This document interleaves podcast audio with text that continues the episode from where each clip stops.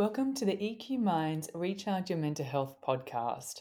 I'm Chelsea Pottenger, the host of this show and founder of EQ Minds, where we empower you to take care of your mental health and well-being. Today, I'm joined by Lucas Aoun. Lucas is Australia's leading biohacker with over seven years of experience researching and experimenting with nootropics and other performance enhancing compounds. He is extremely motivated to discover something big for science that can benefit millions of people globally.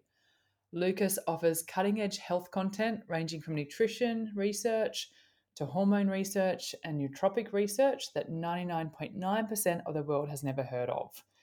In today's episode, we delve into the world of biohacking. We will explore its definition, who it's for, and the latest innovations from the Amsterdam conference. We'll discuss psychobiotics, blue light blocking glasses, and the risks of unsupervised supplement use. Lastly, Lucas will reveal his three daily biohacks for mental health. I hope you enjoy this podcast. Let's get started. So it gives me so much joy today to welcome Lucas Aoun to the show. Lucas, welcome to the podcast. Hey, Chelsea. I'm glad to be here. I was really excited for this chat, to be honest, because I wanted to start with, you know, defining biohacking and also what inspired you to become a, a biohacker. Yeah, I mean, that's a, a, pretty fascinating question. I mean, biohacking to me is the art of changing the environment around you and inside you through diet, supplementation, uh, lifestyle, exercise hacks so that you can essentially take control of your biology. Um, so the, the way I like to put it is for those around you that you see that are performing at their peak continuously, you know, there's a pretty good chance that they're deploying some form of biohacking into their regime. And does it always have to do with a device, or is it like these practical tools that you can do as, it's almost termed as a biohack?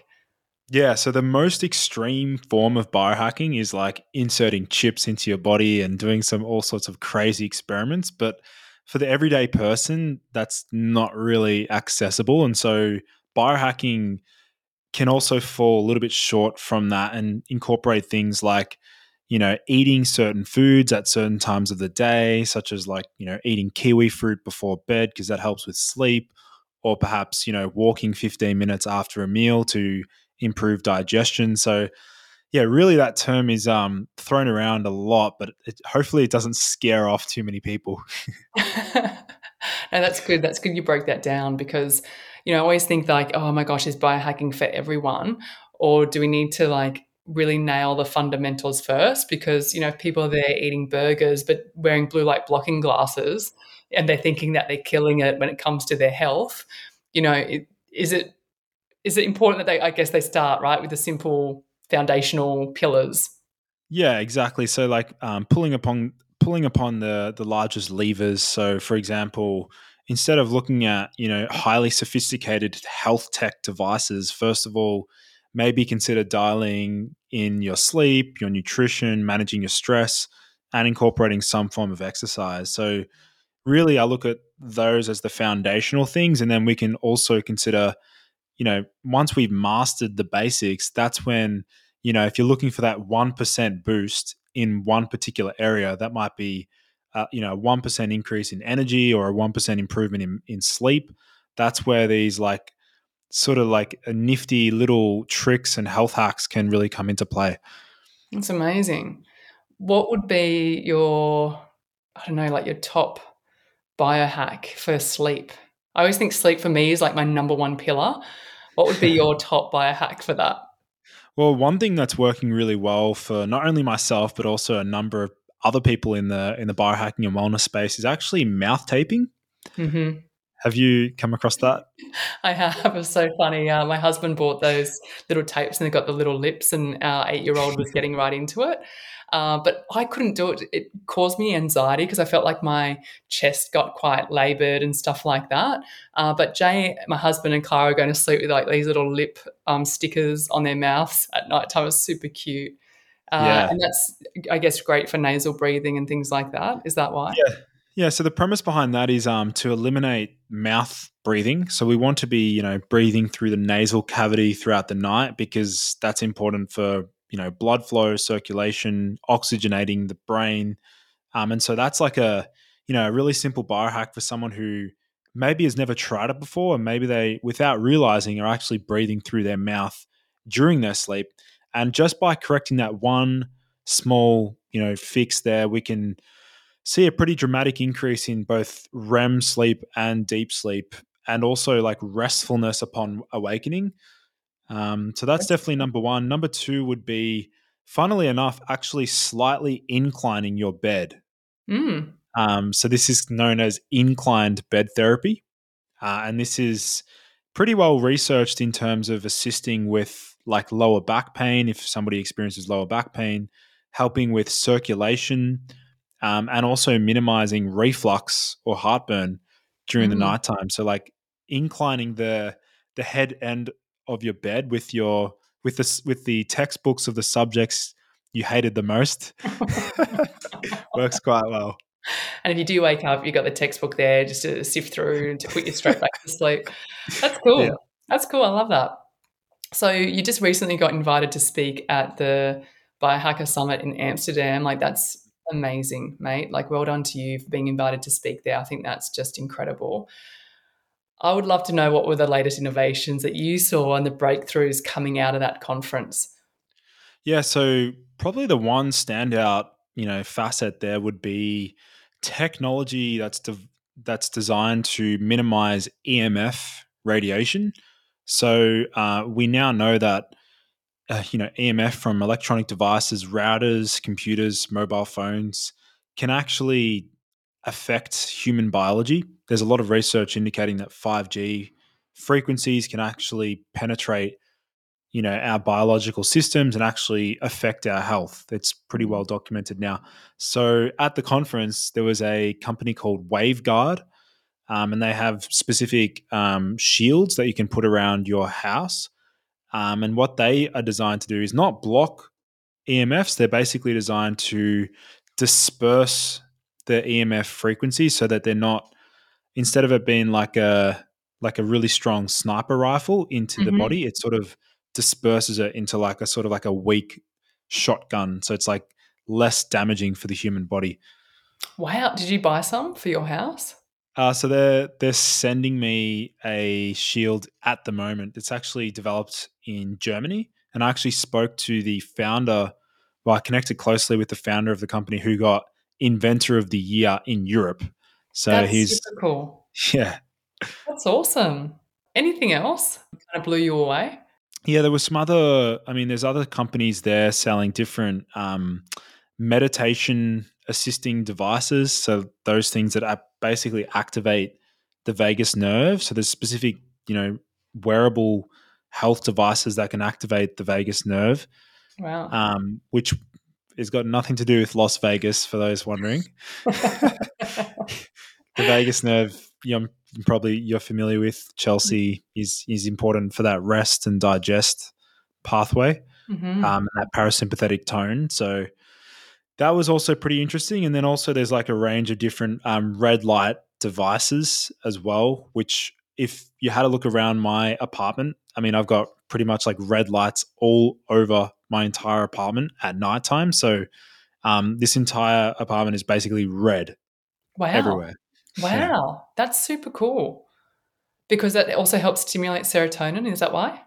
Yeah, and uh, the sleep quality improvements are, uh, night and day, no pun intended. Yeah. so, so nighttime comes like 8 p.m. You know, we've heard before turning off half your lights is superific for the brain. So, say your lights go off, your red lights come on. Mm-hmm. Is that the? So like, yep. So, like, I've got a timer. So, like, my red lights come on at 6 p.m.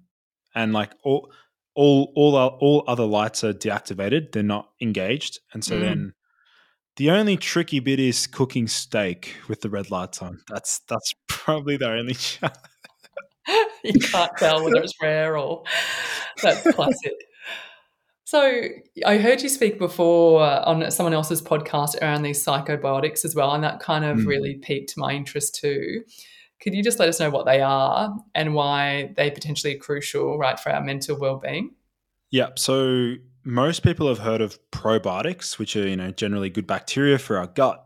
Um, but this whole phrase known as psychobiotics, or this new term, um, is basically looking at specific gut bacteria that can affect the brain and mm-hmm. specifically affect neurotransmitters in the brain, influencing things like mood, motivation, anxiety, um, and other aspects of cognition. So I think it's an area, Chelsea, that I'm really excited to see more research on. And it's also, I think, in 2023, perhaps even early 2024, uh, I, I think we'll have better understanding about how we can leverage psychobiotics for very specific mental health issues, things mm-hmm. like specifically like autism, OCD, bipolar, or just, you know, relatively rare mental health issues. Um, so yeah, psychobiotics I think is something that people should just keep their eyes out open for. That's so cool. That's so cool because we have seen that mega trend of gut health and mental health come through, and so it's brilliant that the that the scientists and the doctors globally are kind of looking more into that gut health for mental mm. health. I love that. Yeah. Okay, so then now we're back in the nighttime again because I'm, I'm obviously fastidious about my sleep. Your thoughts on blue light blocking glasses? Do they yes. really work? Yeah. yes, yes. I've actually got two more on their way being sent to me. So I'm actually I test out a bunch of different blue light blocking glasses as you do as a biohacker.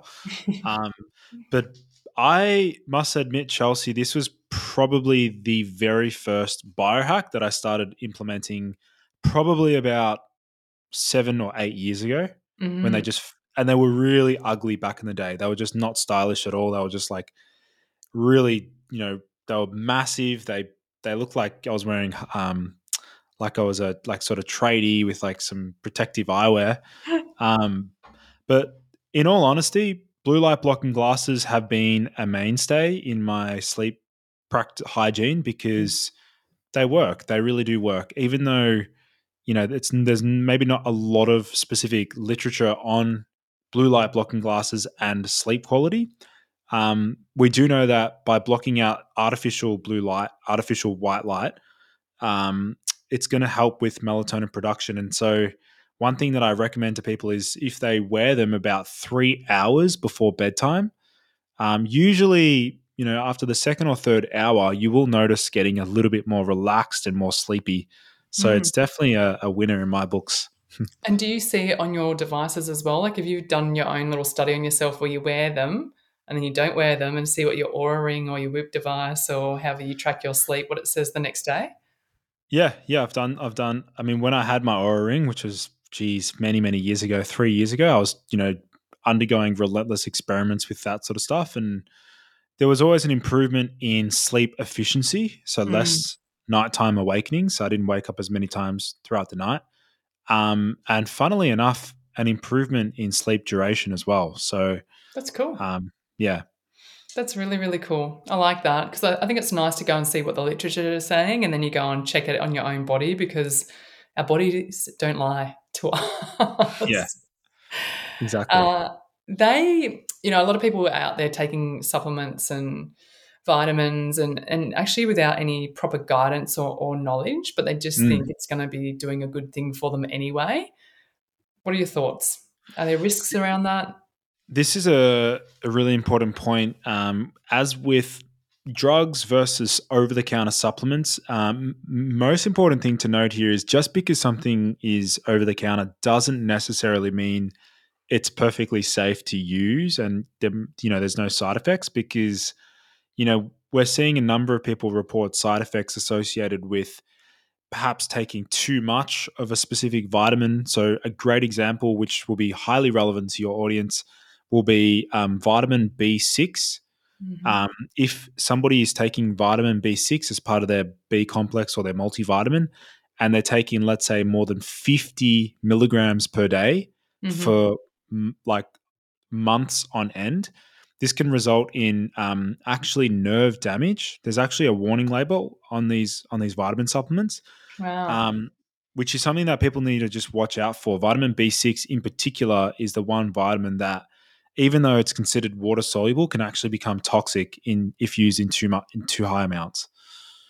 Oh, that's really good to know. That's really really good to know because mm. I think that's what's so crucial, right? To go and get your blood work done and go see the proper experts in the space, like the doctors or the um, integrative doctors or the natural people that are actually dialed into this space. That yeah, mm. that they can check your bloods and make sure that that you're not taking anything that's actually going to do more harm than yeah. good, I suppose. Yeah, exactly, and and that's also taking an objective uh, analysis of your health instead of it being very subjective, you know, self-reporting. That's where it's like, okay, let's look at what the data said. Let's look at literally what data says. We're like relying upon objective analysis of your biology. So mm-hmm. that's definitely first and foremost my number one recommendation for the clients that I work with. It's amazing. How often do you get your blood work done?